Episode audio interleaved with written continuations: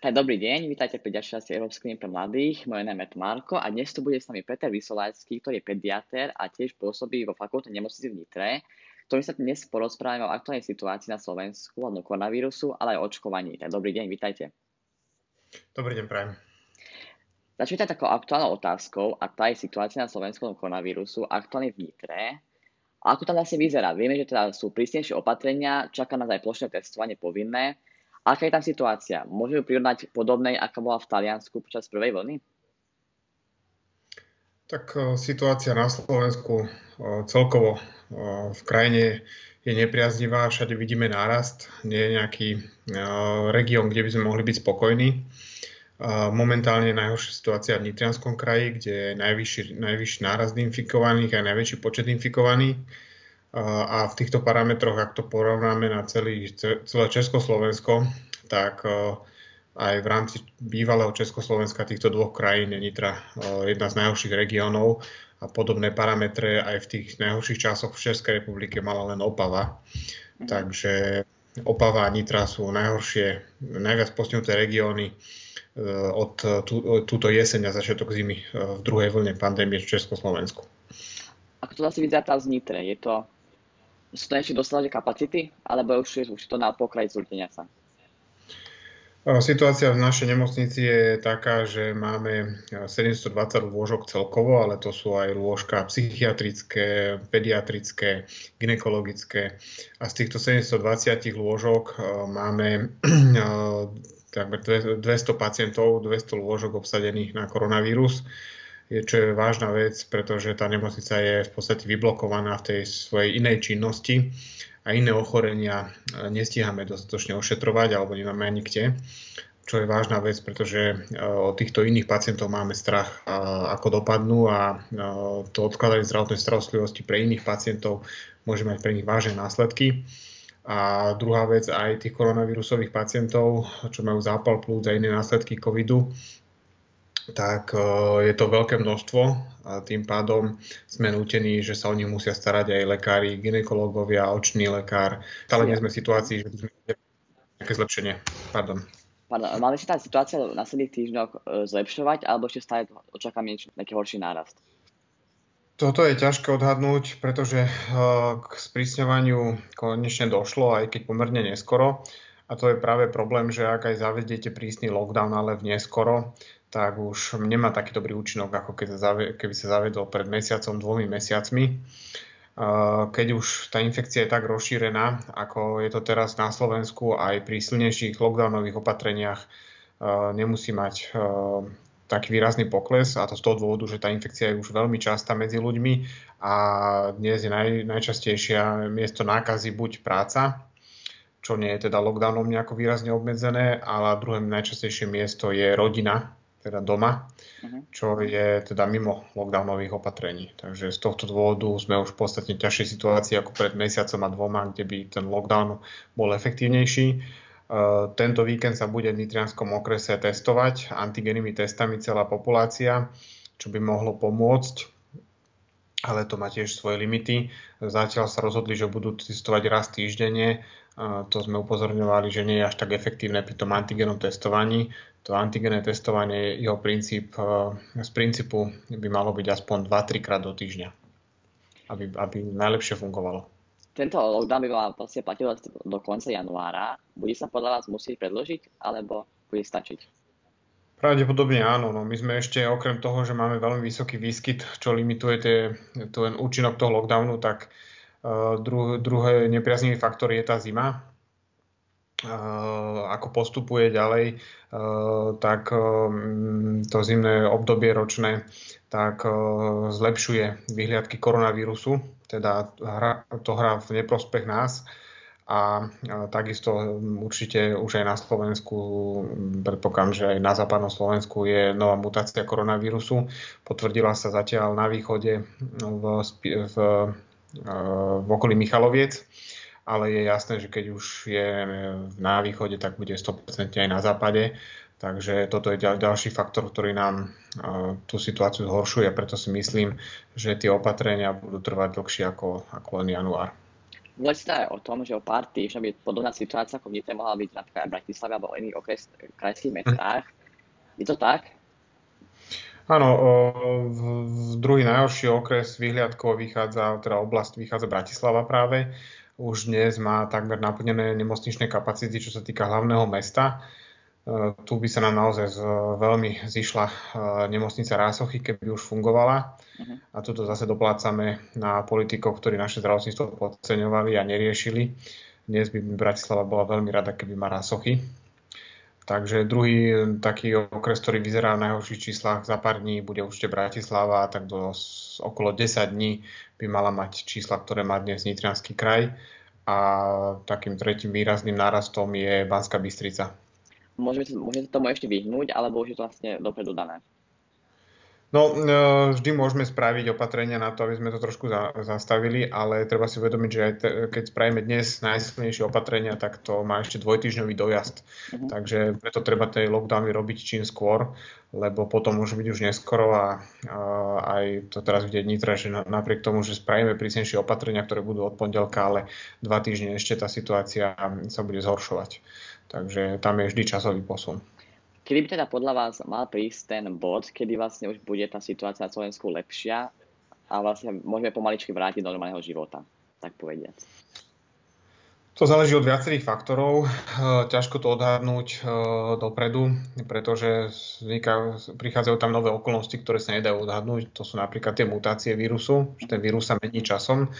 Tak ako my reagujeme naň a prispôsobujeme sa situácii a meníme opatrenia, tak aj vírus reaguje na nás a všetko to, čo my spravíme, tak je tlak na ten vírus, aby sa zlepšoval. Z toho vyplývajú tie nové mutácie, už tu máme prvé, ale určite budú narastať. Toto sú typ koronavírus je typ RNA vírusu a tie sú extrémne ľahko mutujú a menia sa. Takže treba očakávať ďalšie mutácie, ktoré nám tú situáciu budú zhoršovať. Preto neviem odhadnúť, kedy príde k zlepšeniu a veľmi to záleží od preočkovania populácie. Rizikové ročníky, hlavne nad 80 rokov zaočkovať, tak tým skôr bude situácia lepšia. A tretí faktor, ktorý na toto vplýva, je počasie. Keď sa oteplí a bude viacej hlavne slnka, tak by nám to výrazne mohlo pomôcť.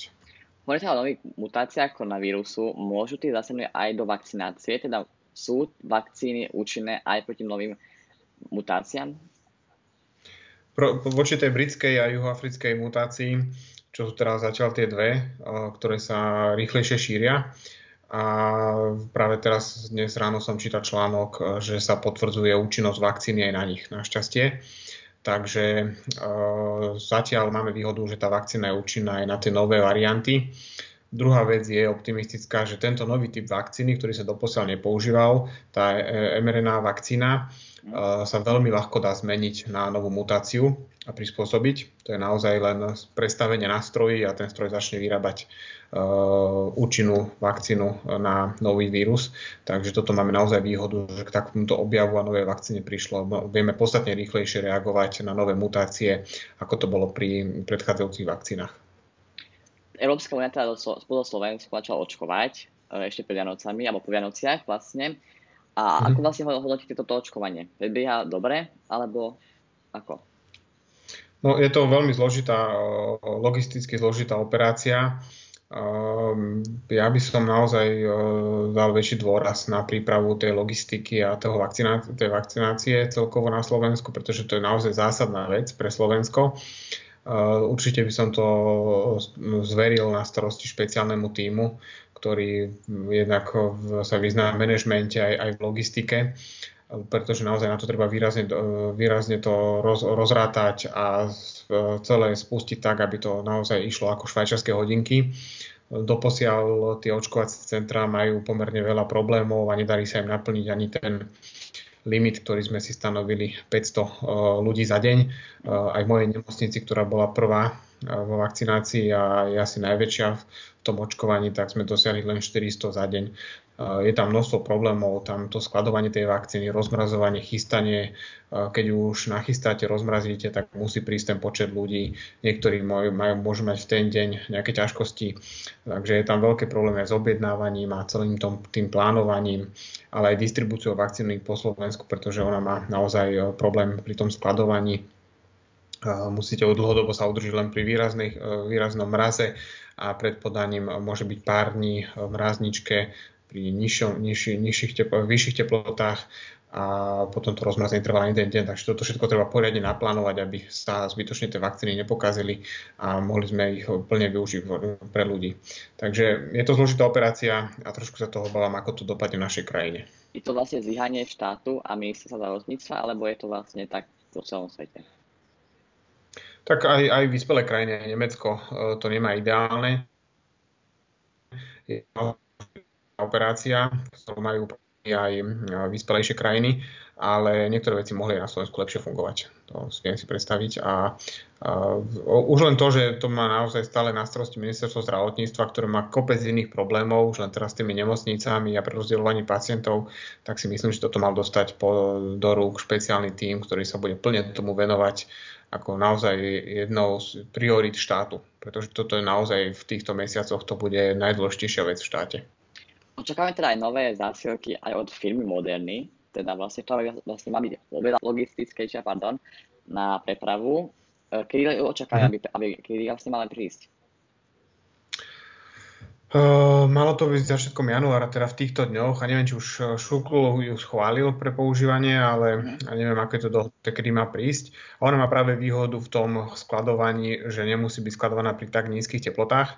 Takže v tomto je to naozaj výhoda a mala by byť podobne účinná ako tá z Pfizeru.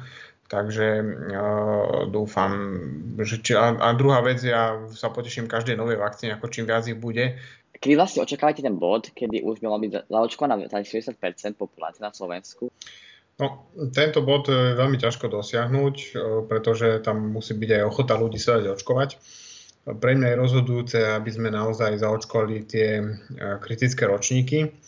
Podľa tých analýz všetkých aj Európskeho centra pre infekčné choroby, to ECDC, ak by sme zaočkovali ľudí nad 80 rokov, čo je do 160 tisíc ľudí, myslím, tak by to znížilo úmrtnosť o 43%. Počet zomrelých by sa znížilo o 43%. Takže rozhodujúce je v prvej línii zaočkovať ľudí do 80 rokov a potom očkovať nad 70, nad 65 rokov. To by odstránilo väčšiu časť problémov. Takže ak by nám toto naozaj sa podarilo, ak by sme mali dosť vakcín a bola by ochota ľudí sa očkovať, tak si myslím, že do toho leta by sme mohli tieto najrizikovejšie ročníky zaočkovať. A máme vlastne tá vakcína dobrovoľná, lebo vidíme, že je malé percento ľudí, ktorí sa chcú dobrovoľne zaočkovať. Chýba to aj komunikácia aj vlády, aj ostatných orgánov. Čo vlastne, ako to má len zlepšiť? Tak snažili sa tú komunikáciu voči ľuďom spraviť istú. Viem, že má na to ministerstvo aj špeciálnu agentúru, aby toto ľuďom vysvetľovala. My zdravotníci sme tiež chceli ísť príkladom a preto sme sa pred kamerami očkovali, aby ľudia tomu dôverovali. Ja si myslím, že je tam veľký strach z nepoznaného. A keď ľudia vidia, že my, čo sme sa už zaočkovali prvý, nič nám nie je a sme v poriadku, tak si myslím, že tá dôvera voči tej vakcíne bude narastať. Bude narastať ochota ľudí sa očkovať aj kvôli tomu, že nás čakajú naozaj ťažké chvíle ešte. A ľudia budú vidieť, že je to vždy lepšie sa dať zaočkovať, ako ležať v nemocnici, dusiaci sa a preplnené nemocnici. Takže myslím, že toto tiež môže pomôcť tej ochote očkovať sa. No a trošku je problém, že Slovensko celkovo ľudia na Slovensku nie sú naučení na to očkovanie a mali sme s tým problém už aj pri chrípke. Pri očkovaní na chrípku máme každý rok malé percento zaočkovaných, takže toto je trošku limit Slovenskej republiky a našej spoločnosti, že tomu očkovaniu až tak nedôverujeme. Deti dáme očkovať bez väčších problémov, nájdú sa aj tam výnimky, ale väčšinou to očkovanie detí je bezproblémové. Ale dospelí sú takí nejakí zdržanlivejší a to je na škodu, lebo máme veľa potom umrtí aj na chrípku a zápal plus hlavne u starých ľudí, čo je jedno z tých odvratiteľných umrtí, za ktoré nás kritizuje aj ECDC, aj Európska únia a všetky tie medzinárodné prehľady zdravotnej starostlivosti hovoria, že máme vysoké odvratiteľné umrtia a to je aj v časti návrh napríklad toho očkovania na chrípku. Existuje aj iná možnosť, ako sa baví táto pandémia, lebo viacero ľudí napríklad hovorí, že dodržíme opatrenia a potom bude vlastne vymyslená pandémia. Je to tak? No tie opatrenia sú veľmi dôležité, ale tie nám určite veľmi efektívne na to, aby sme znižovali záťaž v nemocniciach, ale určite nám nepomôžu, že by sme sa tej pandémie zbavili. A s tým postupujúcim ochladzovaním a teda s tou zimou a celkovo ľuďom klesajú vitamíny z leta a odolnosť organizmu, to vidíme ako klasicky na ten začiatok jari, ako sú ľudia častejšie chorí, takže toto všetko nám zhoršuje situáciu a tie lockdownové opatrenia, tak ako som na začiatku spomínal, keď sa zavádzajú takto neskoro, tak aj slabšie fungujú, takže tie opatrenia pomáhajú, ale určite s nimi nevyhráme nad pandémiou, tu pomôže naozaj len, aby väčšina populácie mala imunitu na vírus, a to dosiahneme rozumnou cestou len očkovaním a potom cestou zbytočných úmrtí a vyčerpaním štátu cez premorenie, a to je naozaj veľmi zlá cesta. Čo by ste odpovedali týmto ľuďom, ktorí sa nechcú očkovať, ale nie preto, lebo nejaký hoaxy čítajú, ale preto, lebo vlastne majú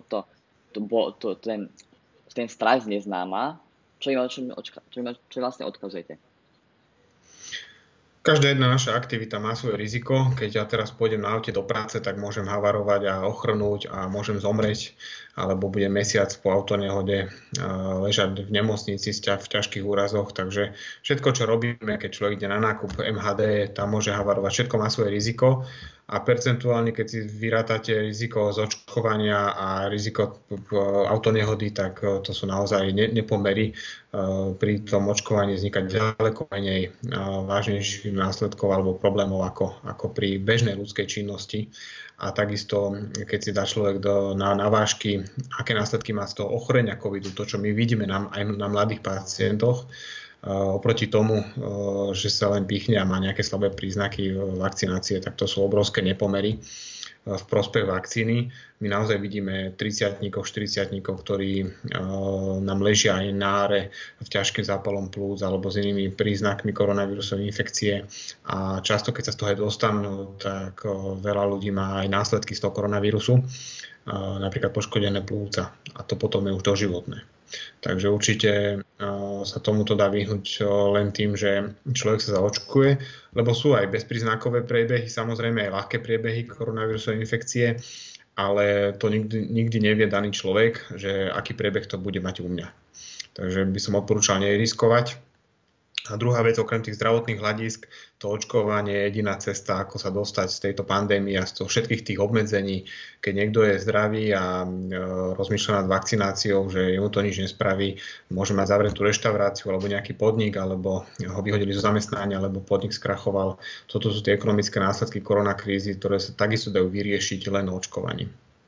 Ďakujem pekne za rozhovor. Dnes to bol Peter Visolajský, ktorý je pediatr fakultnej nemocnice v Nitre. Dovidenia.